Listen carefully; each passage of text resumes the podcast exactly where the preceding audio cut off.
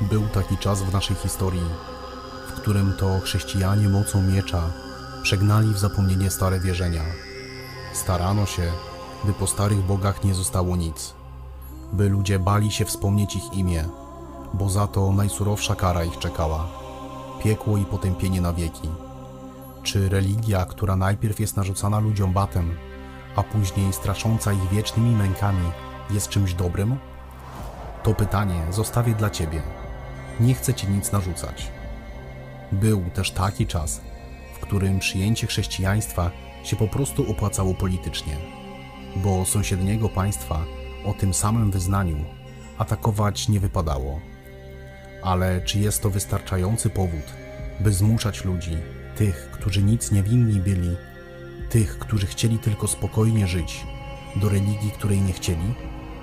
To pytanie też pozostawiam bez odpowiedzi. Spotkałem się na swojej drodze poznawania kultury Słowian z twierdzeniem, że to chrześcijaństwo wprowadziło nasz naród na prostą drogę, że wcześniej to ofiary z ludzi składano, a za chrześcijaństwa to już nie.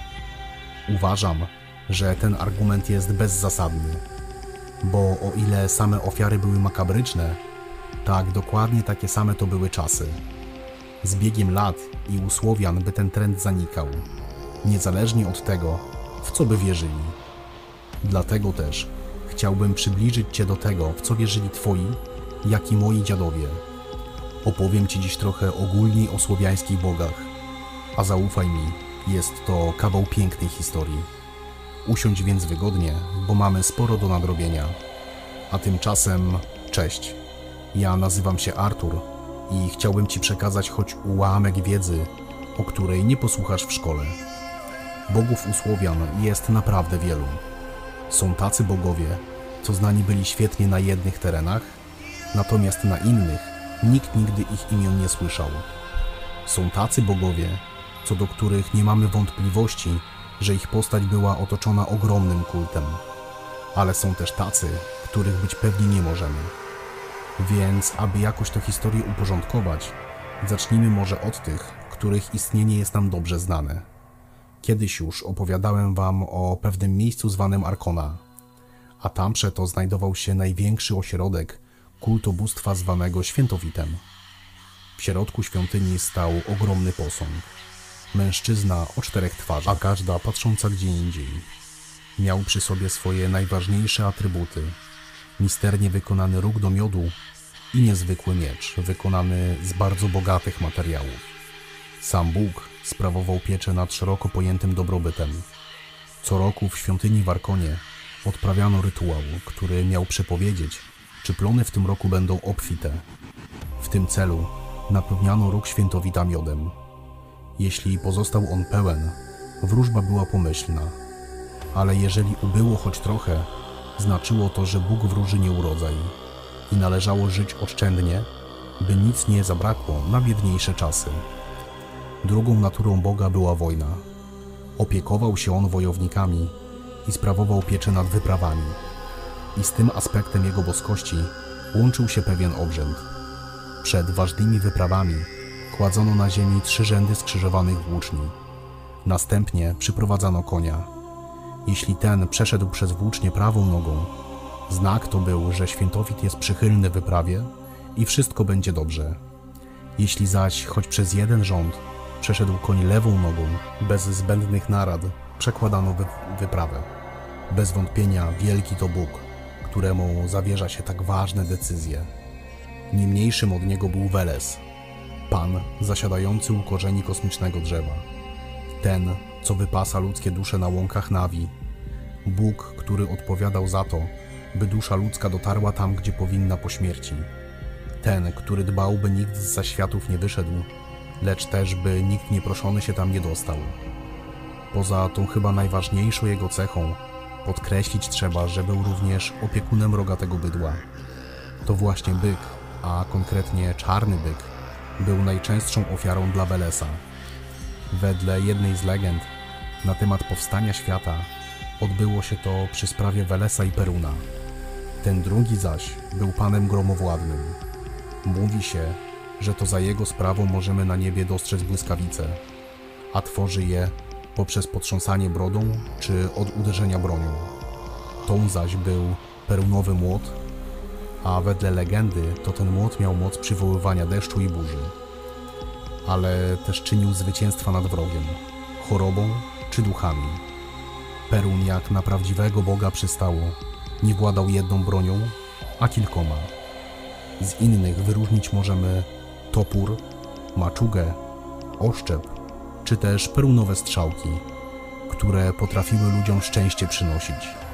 Dlatego też często zdarzało się, że dzieciom do kołyski je wkładano, by piecze Bóg miał nad młodym stworzeniem. Jeśli zaś powoli zmierzamy na temat rodzin, pora chyba by wspomnieć o rodzie. Bóg rod. Imię Boga wywodzi się od słów ród czy rodzina. Za zadanie ma on ochraniać rodziny, czy nawet całe rody.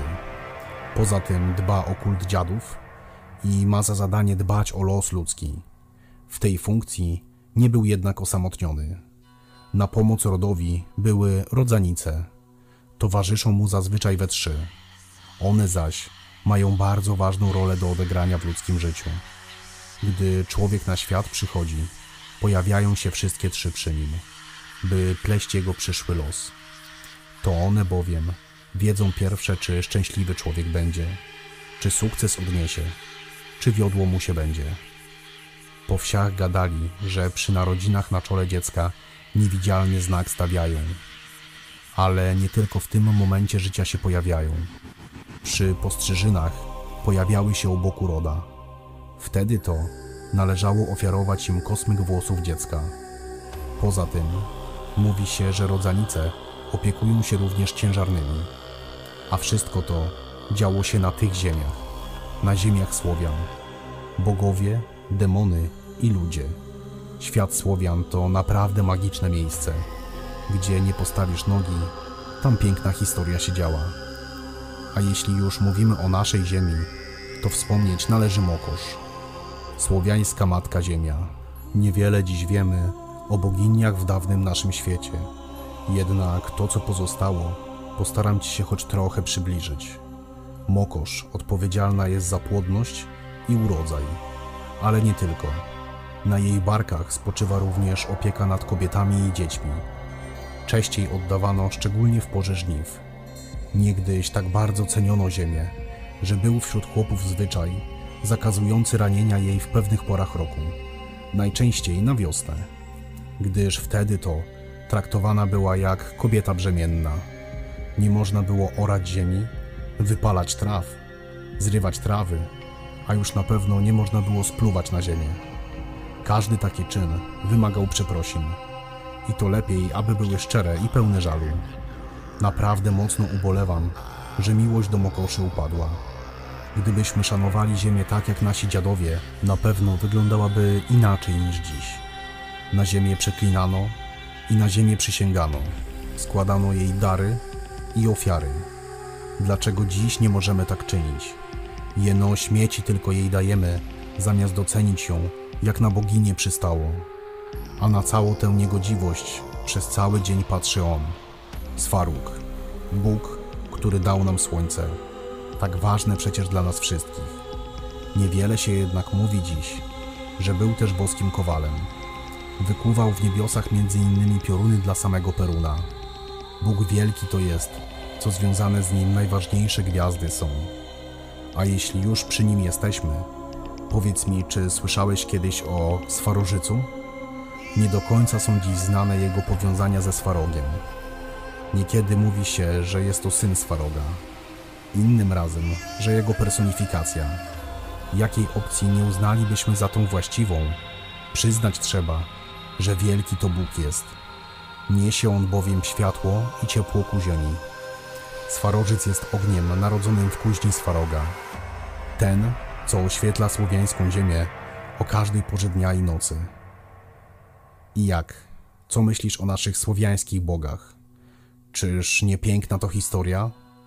Ale spokojnie, nie wszystkich tu ci przedstawiłem. Jeszcze nie raz wspomnę ich imię, byś dostrzec raczył to, czego nie widziałeś do tej pory. A świat zadrży, gdy starych bogów Słowianie wspomną, bo w naszych żyłach płynie krew pogan. Nie zapominaj o tym A tymczasem, gdy następnym razem, gdy przysiądziesz przy ognisku, spójrz w ogień, usłysz ludowe pieśni, poczuj zapach mocnego alkoholu i wyobraź sobie, jak pięknie byłoby czcić tych, o których ludzie zapomnieli. Sława Bogom! A na sam koniec zapraszam Was na strony, na których możecie wesprzeć moją twórczość. Patronite to miesięczna subskrypcja podcastu, a Buy Coffee to jednorazowe wsparcie. Dzięki takim osobom jak Wy mogę wciąż się rozwijać, a mam nadzieję, że kiedyś podcast będzie moim głównym źródłem utrzymania. Czemu tak myślę? Lubię to, co robię i kontakt z Wami sprawia mi nie lada przyjemność. Dlatego też do kontaktu zapraszam. Przypominam też, że nowe odcinki pojawiają się w niedzielę o godzinie 10.